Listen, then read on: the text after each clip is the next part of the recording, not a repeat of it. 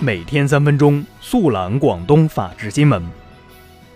各位南方法制报的读者，大家好，欢迎收听本期法治新闻快递。今天是二零一九年二月十一号星期一，农历正月初七，也是猪年的第一期节目，给大家拜个年，恭喜大家开始上班了。以下是广东法治新闻。春运期间，广州公安加大对重点地铁车站、交通枢纽的着装警力盘查力度。启动安保措施以来，共盘查 三十八点七万人次。通过设卡盘查、巡逻抽查等各种措施，查获网上在逃人员六十一名。近日，深圳市公安局福田分局破获一个以炒天然气为噱头进行诈骗的特大跨境电信诈骗犯罪团伙，抓获嫌疑人八十七名。经初步统计，全国有六百余名受害者被骗，涉案金额达一点二亿元。二月九号，惠州一名市民在家中突发疾病，其家人立即驱车送其到附近医院救治。期间，在路上执勤的交警人员在了解情况后，当即决定用警车开路，火速护送当事人送医救治。经及时医治，当事人已无生命危险。二月六号晚，茂名电白一男子满心欢喜把高颜值女友刘某凤带回家。女友却被电白警方带走。原来，二零一七年九月，刘某凤以儿子嫖娼被抓为由，骗走河南一老农民一万元，被列为网上在逃人员。二月五号，潮州市街头出现了温馨的一幕：回家过年的林先生开车时，一个小女孩正准备经过人行道，小女孩见到车驶过来，停下了脚步。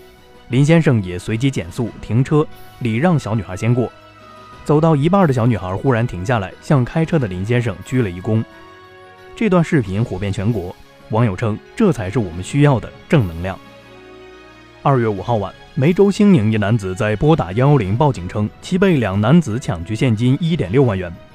民警经侦查后发现，这是一起为躲债而报的假案，最终该男子被处以拘留七日。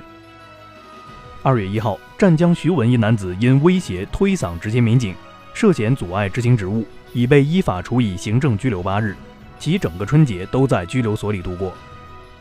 以下是全国法治新闻。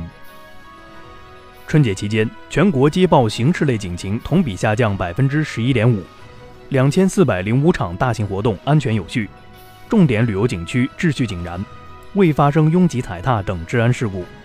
广大民警坚守岗位，其中九名民警辅警因公殉职。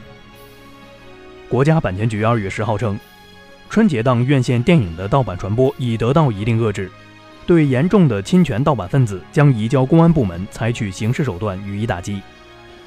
二月十号，安徽粤武高速发生二十三车多点相撞事故，造成五死四伤。目前事故现场已清理完毕，道路交通恢复，事故原因正在进一步调查中。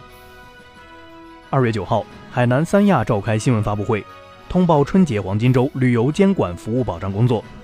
假日期间，三亚旅游警察支队加大对破坏旅游市场秩序违法行为的打击力度，以海鲜店员工对秤做手脚诈骗顾客七百余元，店长及员工被拘留十五天。